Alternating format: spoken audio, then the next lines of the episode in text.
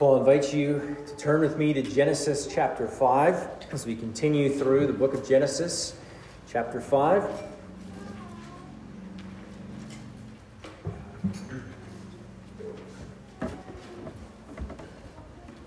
If you remember to two weeks ago when we were last in Genesis and in chapter 4, uh, that chapter focuses on the spread of sin in the world. Uh, it moves from Cain's murder of his brother Abel through to Cain's descendant Lamech, who arrogantly boasted of his sinfulness, which was also murdered. Uh, we noted in that chapter the calloused rejection that we see of God Almighty from Cain through to Lamech. How this was not as if they did not know God or know about God. Cain even spoke with him and yet just callously rejected God. This is the extent of sinfulness, and then how that then leads to this calloused, cold hearted treatment of other men. And we see murder arising right out of the gate after the fall of Adam and Eve into sin. But chapter 4 also ended with a note of hopefulness. As Eve gave birth to Seth, and people began to call upon the name of the Lord in those days, we are told at the end of the chapter. And so, chapter 5 then continues on with a somewhat more hopeful note. So, whereas chapter 4's main focus is the terrible spread of sin, chapter 5 focuses particularly on God's faithfulness and it focuses on the faith of certain men, even in the midst of the spread of sin on the earth. And so, despite what we looked at in chapter 4, all is not lost to despair here. God is continuing to faithfully work out his plan and his promise to send that promised offspring of the woman that we looked at back in chapter 3 in verse 15. And so the focus then narrows in here in chapter 5 on the line of Seth. And so let's read this together and then we will jump into it in more detail. So, Genesis chapter 5 will begin in verse 1. This is the book of the generations of Adam. When God created man, he made him in the likeness of God. Male and female, he created them. And he blessed them and named them man when, he create, when they were created. When Adam had lived 130 years, he fathered a son in his own likeness after his image and named him Seth. The days of Adam after he fathered Seth were 800 years, and he had other sons and daughters.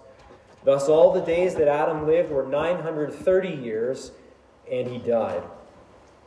When Seth had lived 105 years, he fathered Enosh. Seth, Seth lived after he fathered Enosh 807 years, and had other sons and daughters. Thus, all the days of Seth were 912 years and he died. When Enosh had lived 90 years, he fathered Kenan. Enosh lived after he fathered Kenan 815 years and had other sons and daughters. Thus, all the days of Enosh were 905 years, and he died. When Kenan had lived 70 years, he fathered Mahalalel. Kenan lived after he fathered Mahalalel 840 years and had other sons and daughters. Thus, all the days of Kenan were 910 years, and he died. When Mahalalel had lived 65 years, he fathered Jared. Mahalalel lived after he fathered Jared 830 years, and had other sons and daughters. Thus, all the days of Mahalalel were 895 years, and he died. When Jared had lived 162 years, he fathered Enoch. Jared lived after he fathered Enoch 800 years, and he had other sons and daughters. Thus, all the days of Jared were 962 years, and he died. When Enoch had lived 65 years, he fathered Methuselah. Enoch walked with God after he fathered Methuselah 300 years, and had other sons and daughters. Thus, all the days of Enoch were 365 years. Enoch walked with God and he was not, for God took him. When Methuselah had lived 187 years, he fathered Lamech.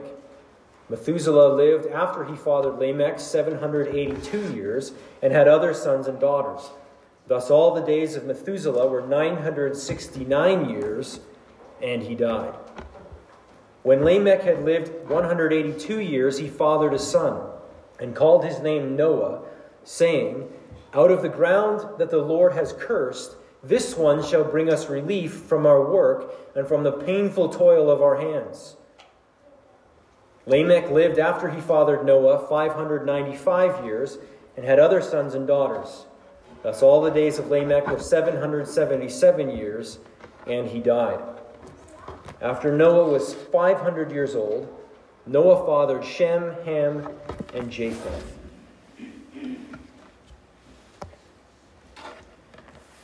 It can be easy for us to become despairing when we consider the evil days in which we live. Uh, any believer in the Lord Jesus Christ who is at all concerned and sensitive to the things of the Lord, holiness, for example, is going to feel the weight and the burden of living in an ungodly society. But we can become tempted into thinking that this is all unique. That these are new realities that have not been faced by other believers. That this is somehow some particularly egregious time in the history of mankind. Certainly, it could be very new to us in our own personal experience here. It could be far worse than previous days, but we can begin to think that things have never, ever been this bad in the history of the whole world. We can sometimes lose perspective. For example, we can lose perspective of the fact, of the reality that many of our brothers and sisters in the Lord Jesus Christ have it far worse, even right now, this very moment while we gather, whose lives are threatened and being called for by their neighbors, by those around them. We know this is a reality in the world today. Furthermore, when we come to Scripture, it is apparent that God's people in both the Old and New Testaments have all faced the reality of living in a fallen, sinful world in which the spirit of Cain is very much alive and well in which the offspring of the devil very much rage against the Lord and against the Lord's people. Scripture does not present this to us as if it is a very rare thing. Rather, it continuously prepares us for this. Life in a fallen world is the way it has always been since it was a fallen world. And this has not left us cause and justice for total despair about it. Rather, this reality is a call to root ourselves in that which is truly eternal, to trust in the Lord, and to seek our God, and to hold fast to Him, and to place our joy in Him, and not in the things of this world, fleeting as they are. And so, as we go through chapter 5, I want to look at three reminders for us in the midst of evil days that we find in this text. And so, the first one is in evil days, remember, God remains faithful. In evil days, remember that God remains faithful. That might sound very simplistic. It might sound very unoriginal. I assure you, it is not an original statement. It is not clever at all, and I'm not trying to be original or clever. But neither is this reality simplistic that God is faithful. We need this continually hammered home for us. Chapter 5 begins with the words This is the book of the generations of Adam. And if you recall, this is the phrase that signals that we are at the beginning of a new section in the book of Genesis. This is a, uh, a phrase that signals a new heading, that functions like a new heading. There are 10 of these throughout the book of Genesis. And if you remember back in chapter 2, verse 4, we looked at the first one of those headings that we find in Genesis, and we spent a whole sermon uh, going through those headings and how it is that this outlines the book of Genesis and helps us understand the purpose of Moses in that. And if you remember, These headings serve to gradually narrow the focus of Genesis in on a particular family line. Because God had made a promise back in Genesis chapter 3 and verse 15 that there would be an offspring of the woman who would come and ultimately crush or bruise the head of the serpent, namely Satan, that would come and defeat the devil and overturn this curse that God was bringing upon the earth in light of Adam's sin in Genesis chapter 3. And so the, the book of Genesis is eventually closing in on who that offspring is going to be. And so this section now narrows in a little further. It takes Adam as the starting point, these the generations of Adam, it says. But it doesn't trace out all of Adam's descendants. Rather, it focuses in on the line of Seth, on just one of his sons. In fact, we're told in verse 4 that Adam and Eve had various other sons and daughters throughout their lives, and we don't even know what their names are. We're not even told who they were, what they did, what their names were, or how many of them there were. And again, the reason for this is because Moses is focusing in on one particular line and on this promise of the Messiah who would come. And so the other sons and daughters that are just listed there, they're not important in the purpose of the book. I'm not saying they weren't important as individual human beings, but in terms of the purposes of Moses and of Genesis and the history of redemption, they don't factor in. And so it's just narrowing in on the line of Seth. And of course, it is through Seth that ultimately Noah will come. We read that even at the end there of chapter 5. We'll spend more weeks on Noah. So it is through Seth that Noah will come. Then after the flood, it will narrow in again once more on Noah's sons. He has three sons. It narrows in on one of them, and, and so on. It continues to do this as the book progresses. And so, having read about the horrific spread of sin in chapter 4, this chapter returns us to God's promise that God is being faithful even in the midst of great evil and the spread of sin in the world. Now, we, when we read a genealogy in Scripture, we tend to think that that's maybe boring. We, we kind of skip through it a little bit quickly. It gets repetitive. There are di- often difficult names in there. This one's not too bad, uh, but there are often difficult names, and we just want to move on to something that might be more edifying. But this genealogy here is not simply just a list of names to bore us, it is a record of God's faithfulness ultimately. It is the very line of our Lord Jesus Christ. God is continuing with his plan, and that's what is revealed to us. And this is the way in which, and these are the individuals through whom God chose to work out his plan. And so it's reminding us that God is being faithful here, even in the midst of the spread of sin that we saw in chapter 4 and that we will continue to, to see as we get into chapter 6. And in fact, even in this chapter, which again, I think primarily has as its focus God's faithfulness, we still have the reminders of the spread of sin in the world. And this is the backdrop against which God's faithfulness then shines forth. So in verse 1, we are reminded that when God made man, he made him in the likeness of God. Male and female, he created them. And he blessed them and named them man when, he, when they were created.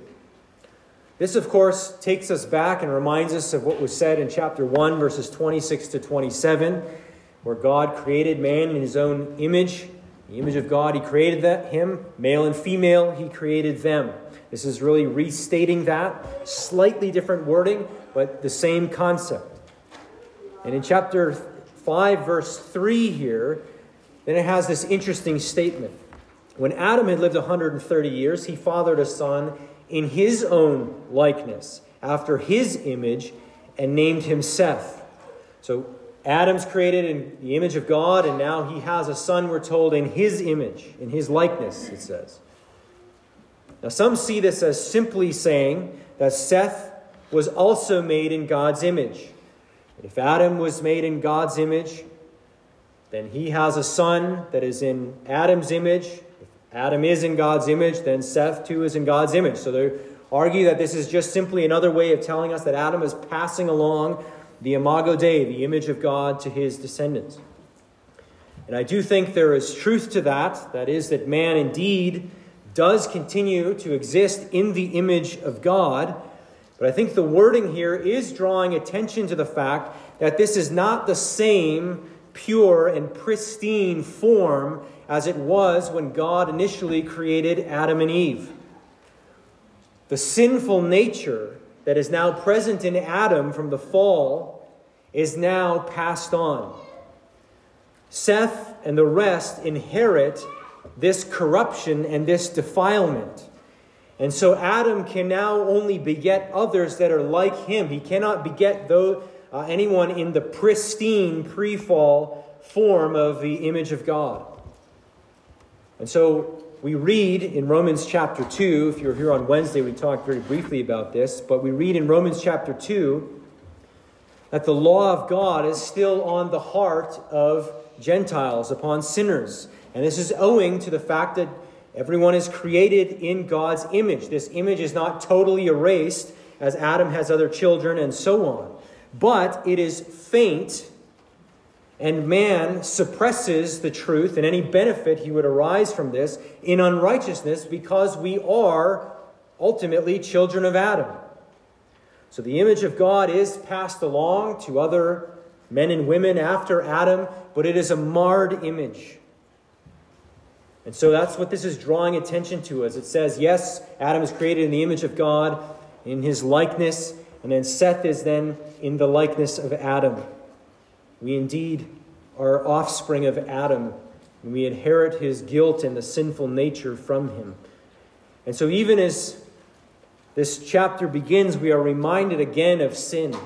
We are reminded of the marring of God's creation, even as attention is now drawn to this line of Seth. Furthermore, as we read through this genealogy, there are certain phrases that are repeated, and one of them is the phrase, and he died. And he died. And he died. It is repeated throughout this section we tend, I think, to have our attention drawn to the fact that they lived a lot of years. They lived a really long time. That's the thing that's of interest to us. But in fact, if we think of how God created everything good and perfect, and sin is this intrusion into the world that God had created, sin, uh, death is certainly an intrusion into this creation of God's, then the remarkable thing here is that, yes, they did live a long time, but nevertheless, they get to the end of many years and he died, we're told. Death is still reigning. Even as we go through this genealogy, it is against the backdrop of sin's devastation in the world that God's faithfulness then stands out. That God would be patient even with sinful man. That they would live certainly as long as they did and that he would continue to work out a plan to send the Lord Jesus Christ. This faithfulness of God is important for us to remember at all times. And it is helpful to us and important for us to realize, particularly during days that are especially wicked and evil. The scriptures reveal the faithfulness of Almighty God in many different ways. And this is always in stark contrast to the unfaithfulness and to the fickleness of mankind. It is in stark contrast to all of the uncertainties of life in a fallen world. Think back to the book of Ecclesiastes. You recall Balaam prophesied God is not man that he should lie, or a son of man that he should change his mind. Has he said, and will he not do it? Or has he spoken, and will he not fulfill it? God is faithful, unchanging. He will do what he says he will do. The world may falter, may descend into even greater darkness but we draw near to our God who is faithful. We come before his infallible and unchanging, unerring Word of God that remains true forever. We behold in it his promises that he has made and we cling to them by faith with all the might that He graciously gives us. This is why it is imperative, one of the reasons it's imperative, that we would understand the Scriptures to be, truly be the Word of God, truly be breathed out by God Almighty, that we would receive them then not as the Word of man, but as truly the Word of God, and then root ourselves in them, understanding that the God who has inspired these words cannot and will not change, and these things will come to pass.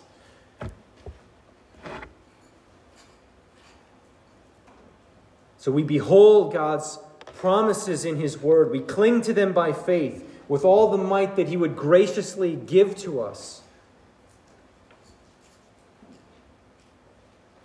And we live upon these and we die upon these.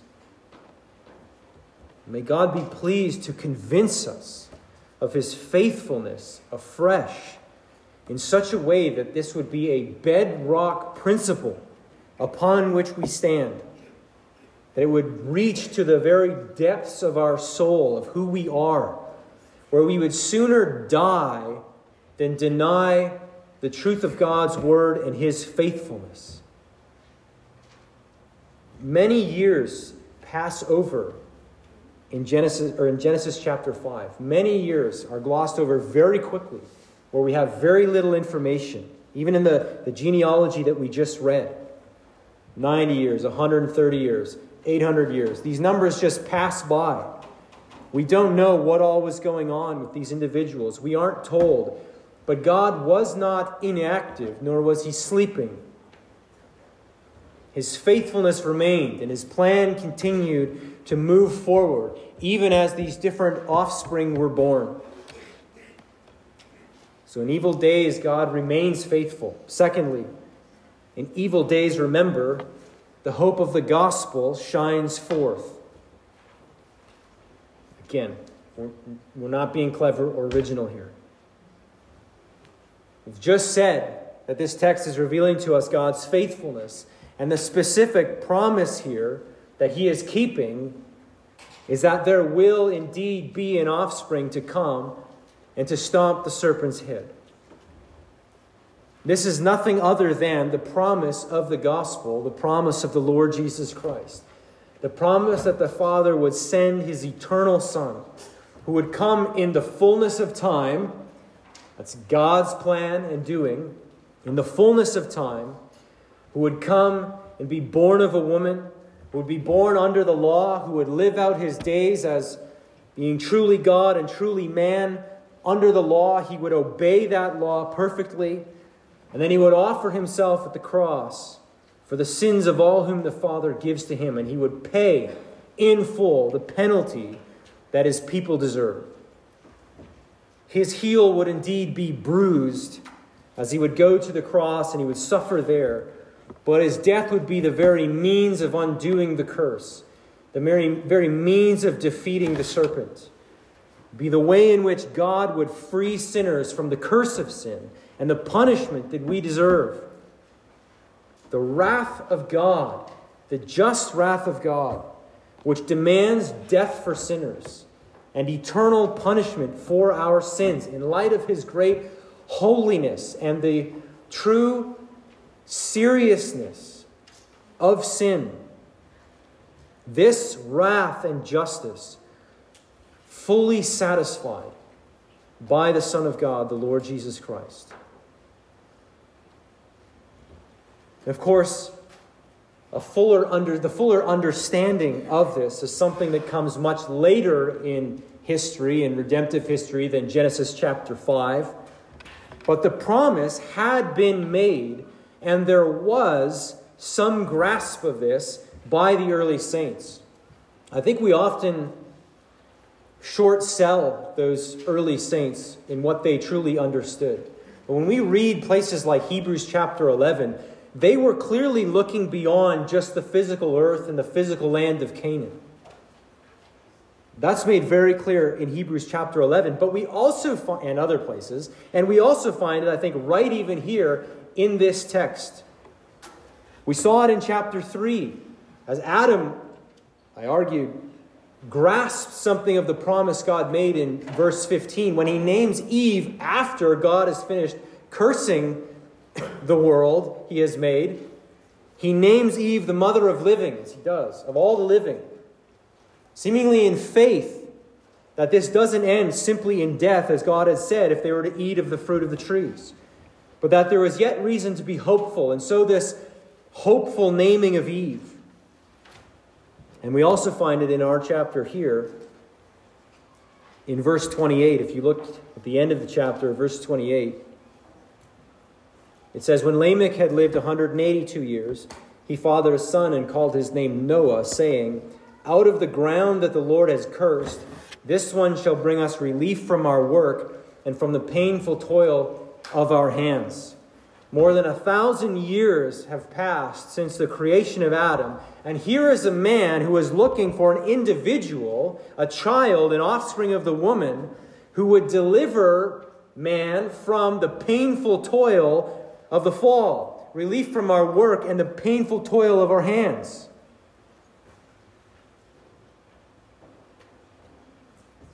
I believe this should be taken not just as referring to the of to relief from the difficulties of physical work, but to all of the miseries that arise from sin and from the curse. Though wickedness had been spreading and was rampant, nevertheless, the promise of the gospel was still cherished, at least by some, certainly by Lamech. And as Lamech's days progressed, sin also continued to spread. It said after he had Noah and named him hopefully, in hopefulness, he lived another 595 years.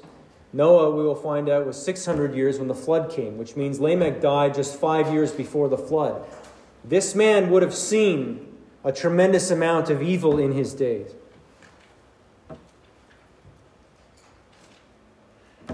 So it is right to understand. He would have seen this sin spread right, spread far and wide. And yet, he names Noah as he does with this statement that is recorded for us here in God's Word. Now, consider for a moment from where did this hope of a Redeemer arise? Why does he make this statement? Where does this hopefulness come from? It's ultimately from Genesis 3:15, the earliest promise of Christ. And Lamech all these years later is looking forward to this. Taking the genealogy at face value, the years at face value, Adam would have still been alive when Lamech was born. He would have been 874 years old. So when Noah's father was born. John Calvin writes this He says, For through six successive ages, when the family of Seth had grown into a great people, the voice of Adam might daily resound in order to renew the memory of the creation, the fall, and the punishment of man, to testify of the hope of salvation which remained after chastisement, and to recite the judgments of God by which all might be instructed. Now, we don't know for sure exactly what role Adam took throughout his days and exactly how this all played out, but very clearly here, more than a, th- a thousand years later, this hope is alive and well. If only a relatively small number of people were believing it, it was still present. Lamech believed it. In our reading of Genesis, we tend to become curious about various things that we find. Uh, we gravitate in this chapter towards the fact that they're living such long days, and we wonder how that could be. We wonder about creation and the, the, the, the, days of creation when we read Genesis. We wonder about the Nephilim, as we will see next week. We will get there. Uh, these are the, te- the places, these sort of things that jump out at us as standing out as maybe strange or difficult, and we wonder about these things, and we, we focus on that such that we can gloss over Lamech's words. We can end up missing even the, the main thrust of the book of Genesis because we're curious about some of these other issues. And it's not to say that those aren't important matters, they are. But we can lose the significance of this statement from Noah's father and the forward look that the men of faith possessed, not only in Genesis but throughout the Old Testament, such that when Hebrews writes what it writes, when we come into the New Testament, and they're telling us that these men were looking forward to Christ, that the prophets were writing what they were writing, Peter tells us, and then and they were uh, uh, looking into who it was and that the Spirit of God in them was, that the time and the person of the Spirit of God in them was prophesying, that they are saying things that they realize are going to come to fulfillment in the past, and there's mysteries they don't yet completely understand.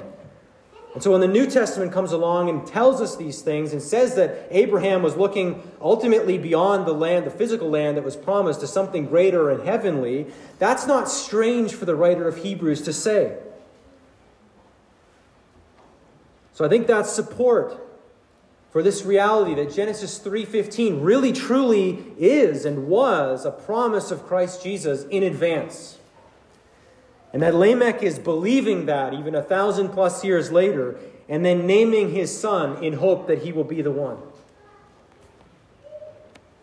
And of course, we know Noah is not the Redeemer, though he does function in a typological way providing a picture of Christ, the Redeemer. And we'll see that more in coming weeks. The Old Testament is forward looking to the hope of the gospel. And the New Testament declares the coming of Christ, the coming of that offspring. You recall from Galatians when Paul says that the offspring promised to Abraham was, is Christ Jesus. What was pointed to in shadowy way in the Old Testament is brought about in vivid clarity in the New. Christ has come, and he has, as I've said, died for sinners and risen from the dead. Moreover, he has ascended to the Father's right hand upon his resurrection, and he will one day return to judge the living and the dead. And all the wicked of the earth at that time will be raised and will be sentenced by the Lord Jesus. All will be exposed before the eyes of Him who sees and knows all. And the wicked will pay the eternal debt that they owe for their sins against Almighty God. And the only way for any sinner to survive this judgment is to believe in the Lord Jesus Christ now.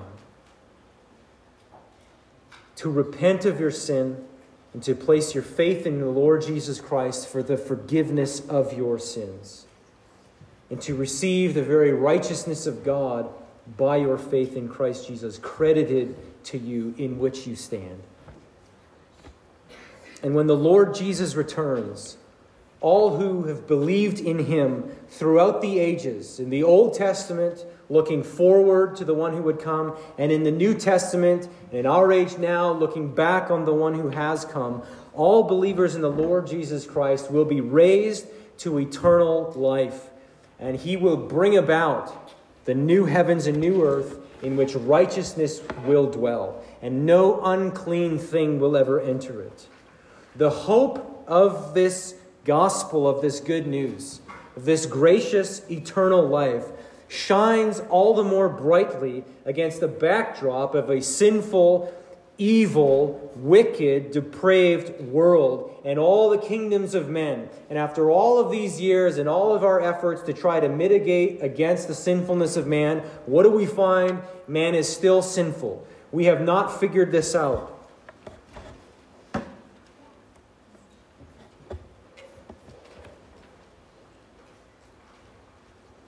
Lamech held to this hope. Though it was less clear in his day, he held to this hope. And we hold to this hope. We might suffer now in this world of sin as evil men despise God and despise his people. But the sufferings of this present time are not worth comparing with the glory that is to be revealed to us, as Paul tells us in Romans 8.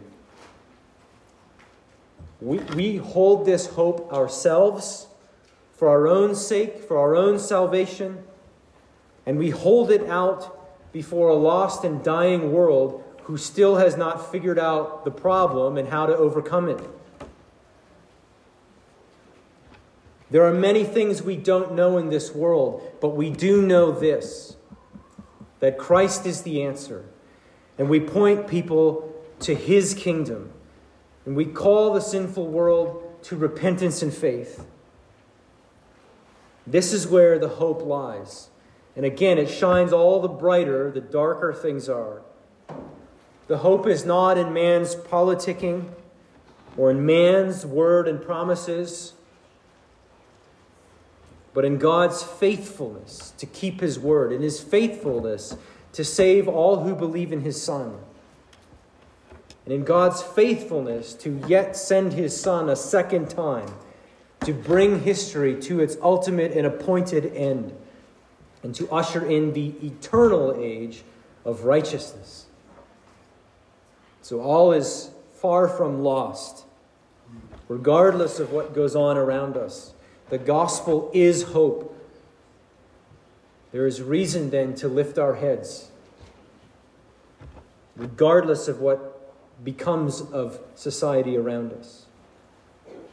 The gospel light, the light of Christ, shines into darkness and the darkness has not overcome it, John says in John 1. Thirdly, in evil days, remember, walking with God is possible. Walking with God is still possible. Again, the despair and plight of the world threatens to overwhelm us at times. And it may make it seem like living a godly life in Christ Jesus is out of the question or impossible. We may wonder how could I possibly be, trust the Lord? How could I possibly finish this race? How could I possibly battle with my sin? We may see no hope for our children to live a meaningful life to the Lord if things continue as they are. But let us look at a better version here, a better story. We've already seen that Lamech did possess faith despite an evil day that he lived in. As I said, he died shortly before the fall.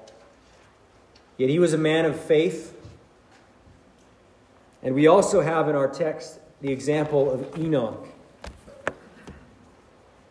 For the most part, the genealogy in chapter 5 follows a very rigid pattern. It takes this pattern when X had lived so many years, he fathered Y. X lived after he fathered Y, blank many years and had other sons and daughters. Thus, all the days of X were this many years, and he died. This is repeated, this pattern, throughout. But there are three times in this chapter where this pattern is not followed. And this serves to draw our attention, I think rightly and intentionally, to these places where the pattern is broken.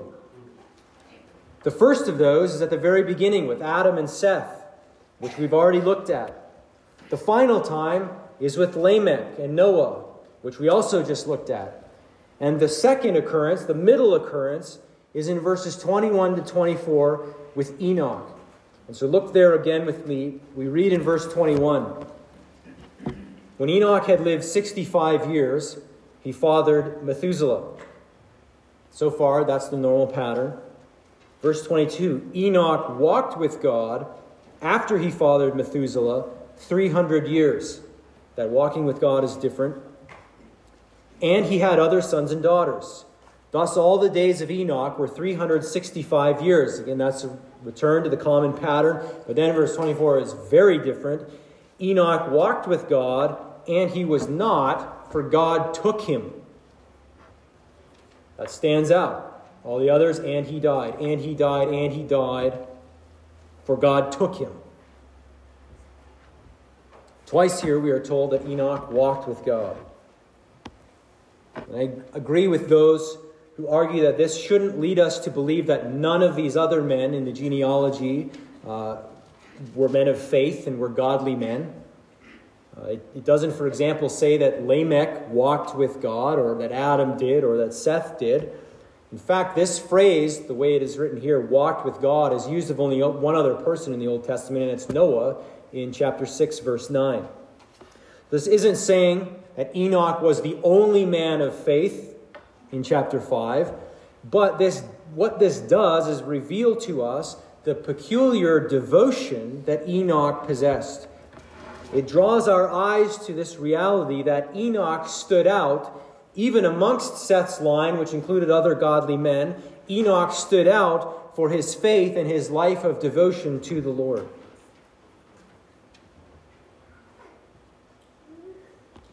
It's worth considering what this phrase, walked with God, tells us about Enoch. There's a lot that's packed into just a, a simple phrase like that. To walk with God implies reconciliation with God had occurred, which Enoch would possess by faith.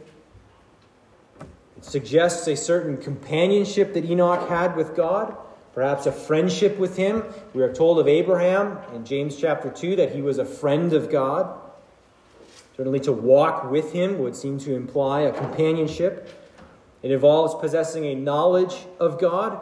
Whatever realities and truths about God that had been revealed to Enoch, he believed those, and thereby he did know God. Enoch would have possessed a fear of God been more concerned with what God thought than the wicked in his day. He was one who would have been striving for holiness and for uprightness before God, dealing honestly before God in his heart, confessing his sins to God in humility. All of this and much more is implied in this phrase that Enoch walked with God. Again, as is the idea that he stood out and excelled in these things in his day. Again, quoting from John Calvin, he writes that a remarkable example is set before us in the person of one man, Enoch, who stood firmly in the season of most dreadful dissipation, in order that if we wish, if we wish to live rightly and orderly, we may learn to regard God more than men. For the language which Moses uses is of the same force as if he had said that Enoch, lest he should be drawn aside by the corruptions of men, had respect to God alone, so that with a pure conscience, as under his eyes, Enoch might cultivate uprightness. Enoch lived his life with a self conscious awareness that he lived and moved before the eyes of God, in his presence. And so this was his concern then regardless of the evil around him, to walk with his God. And remarkably, at the end of his days, which are relatively few in compared to the others in this chapter, Enoch didn't die. Rather, it says he was not, for God took him. Hebrews chapter 11 and verse 5 comments on this and says, By faith, Enoch was taken up so that he should not see death. And he was not found because God had taken him. Now, before he was taken, he was commended as having pleased God. And without faith, it is impossible to please him. For whoever would draw near to God must believe that he exists and that he rewards those who seek him. Some people, I don't know if you've heard this before, but some people try to suggest that heaven is not really a reality in the Old Testament. Rather, it's something in the New Testament, and then you try to look back and ram it into the Old Testament somehow. But I ask you, what would the original readers, careful readers of Genesis, what would they think when they come across this? Where did Enoch go? Where is he even now, today? And what could this mean for those who also walk with God by faith and then die, as is the ordinary course. I believe that absolutely this would have signaled to them that God does bring to himself those who trust in him and walk with him even though they die. And does provide an early picture of the final resurrection. Though properly stated, Enoch is often said translated. He's not given a resurrection body here. Christ is the first fruits of the final resurrection. But it pictures this. There's more to this. It would imprint upon the minds of the readers of Genesis that there is more to this than just this earthly life, which is exactly what Hebrews 11 tells us that they believed.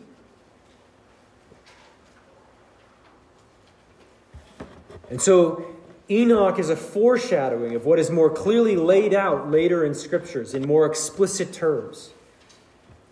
God does graciously reward those who seek him. And that's what Hebrews 11 is picking up on. Now, this does not mean that seeking God is the ground of our right standing with him, nor is it the instrument by which we are redeemed, our ability to seek him well enough and faithfully enough. We are justified rather by God's grace alone through faith in Christ Jesus alone. But we also assert that that justifying faith is never alone. The one who believes and is justified by faith will go on in that faith to produce good works as the Spirit takes up residence within them. Enoch believed God. Hebrews says, by faith. He possessed faith. And he was thereby justified by that faith as the only way any sinner ever has been. And then he went on to walk by faith, in that faith, with his God until the day that God took him. He's one of two men in Scripture to not experience death. We must not think the days are too evil. How could I possibly walk with God? How could I possibly walk even closely with God? How can I possibly fear God above man if man continues to threaten ill? We cannot think, how can I possibly be putting sin to death? We cannot think these days are too unique and temptation is too strong and therefore just be at ease then with our sin. We must not look at our children with doom and despair and think that it is somehow going to be impossible for them to trust in their God and then walk with Him in their day. With man, surely this is impossible, but not so with God. We see it all throughout Scripture. God is faithful to His people, come what may. This is where we place our hope. I'm not suggesting things are easy. I'm not suggesting the wickedness of man is really no big deal.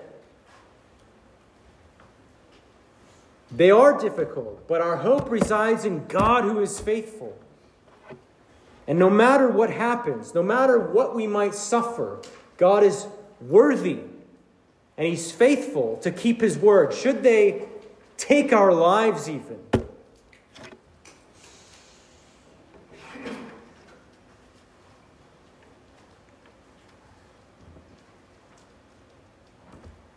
Perhaps things will get more wicked still all around us. We don't know what things hold. I don't know what exactly things hold. We pray. We pray and hope that God will extend tremendous mercy, pour out his Spirit in some marvelous fashion, and many will come to believe in the Lord Jesus Christ. But perhaps he has ordained suffering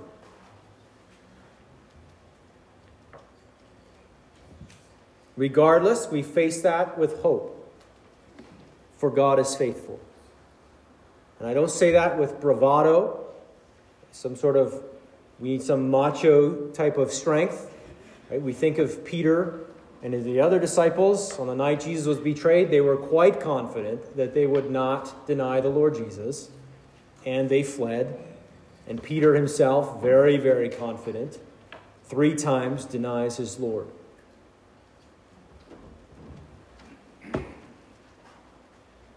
But aware of our weakness, we come to the Lord and we look to Him for strength for today, and we trust Him for strength for tomorrow.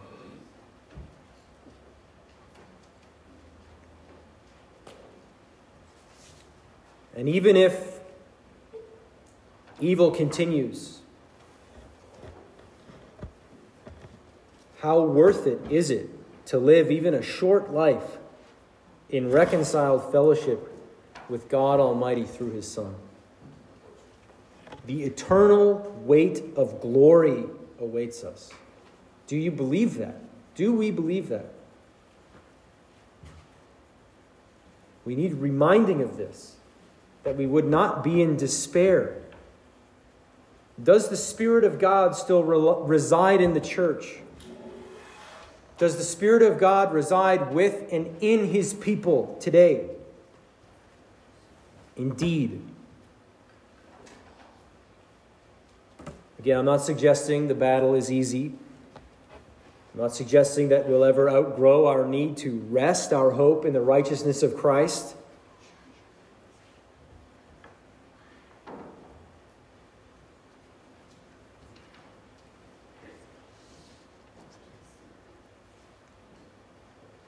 Need to be renewed in our minds at the, the beauty and the privilege of walking in these days with our God. in fact, the duty, I'll add. The New Testament's language for the Christian life includes that of striving, straining, pressing on, fighting, making every effort, casting off hindrances, and so on. Again, this is our privilege and it is our duty as those trusting in Christ Jesus and as those called by God's grace. And this doesn't go on hold,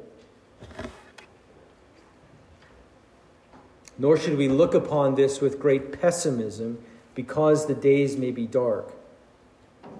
God is committed to the sanctification of his people, which means that if you trust in Christ Jesus, you should yet have great hope that God will indeed continue his work within you, and he will indeed continue to sanctify you. And so press on with that hopefulness. It's perhaps not happening at the speed in which you would like it. I don't know that any of us would say, Yeah, I'm really, really happy with how quickly this is going. But God is faithful, and He will bring this to completion. Be reminded of the privilege that it is to know the Almighty God through the Lord Jesus Christ.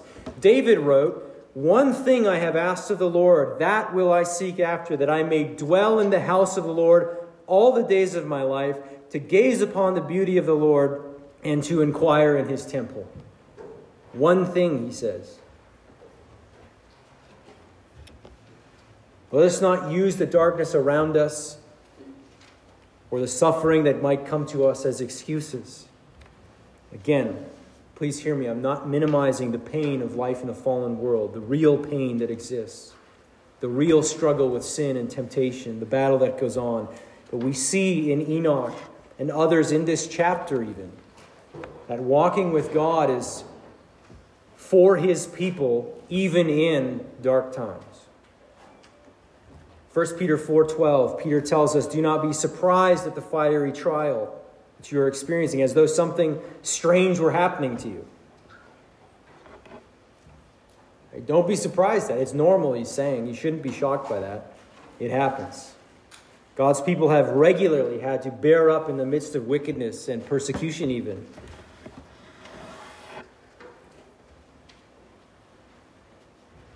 We see it all throughout Scripture, we see it throughout church history. Reminded it reading this week in 1662, many Puritan ministers in the Church of England were ejected from their pulpits as England passed their Act of Uniformity. That's a long explanation of what that was. Uh, but the, the end of it was many, well, it's not the end of it, but one of the things that occurred then was many godly men were forced from their pulpits. And these men gave farewell sermons. And in those sermons, we have a book of a, a number of these sermons in our library called Sermons of the Great Ejection. I would commend it to you. And these men gave farewell sermons in which they lamented the spiritual darkness that had descended in their day.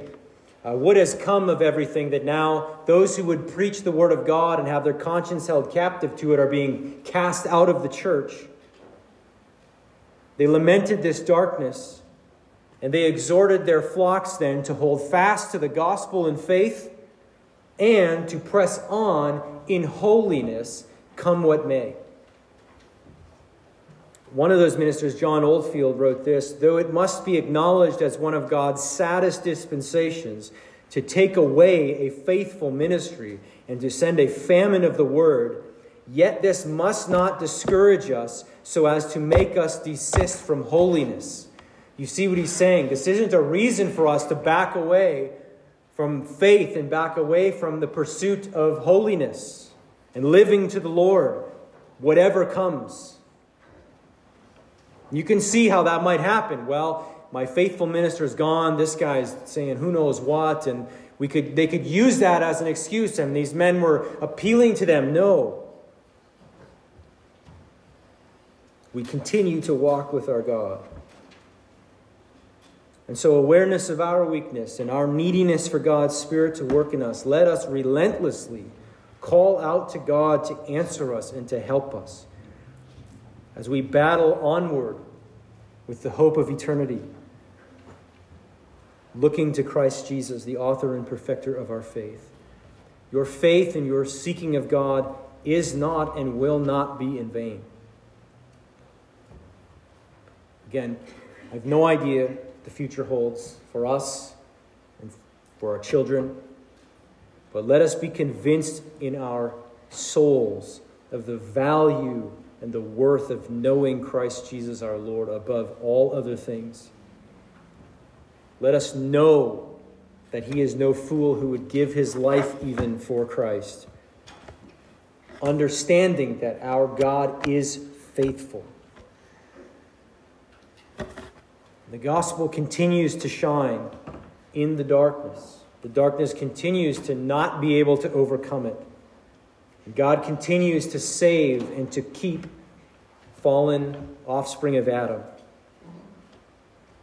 And holding fast to the Lord Jesus Christ by faith, let us seek our God diligently as many days as He should give us, looking to the ultimate reward that is laid up for us. And let us do this with joyful confidence, for our God is worthy and He is good. To Him be the glory. Let's pray. Our Heavenly Father, we are aware of our neediness for you. Father, we, we know these things are true, but we are weak. We struggle to hold fast to them. We feel it now, we believe it now, but we go about our days and sin is still there crouching and we battle with it and we, we lose and we find ourselves having sinned again. We find our affections for you dulled by just life in this world and the onslaught of sin around us. Father, we go out, we intend on good, we're not even looking for it, and evil comes and finds us. Father, how needy we are for you at all times. And we thank you that the Lord Jesus Christ has done all to secure our redemption and that that is, it, it is ours by faith alone.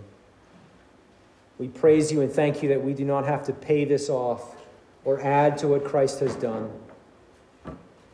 Father, we pray to you not because we want to try to earn your favor, but because it is good and it is right for your people trusting in Christ to live holy lives and to live confidently come what may.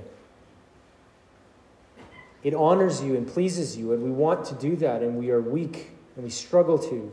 So we look to you. Once more, we call out to you. We will call out to you again tomorrow. Do the good work of sanctification in our hearts and in our lives. Strengthen us, we pray. We ask all of this in the name of Jesus. Amen.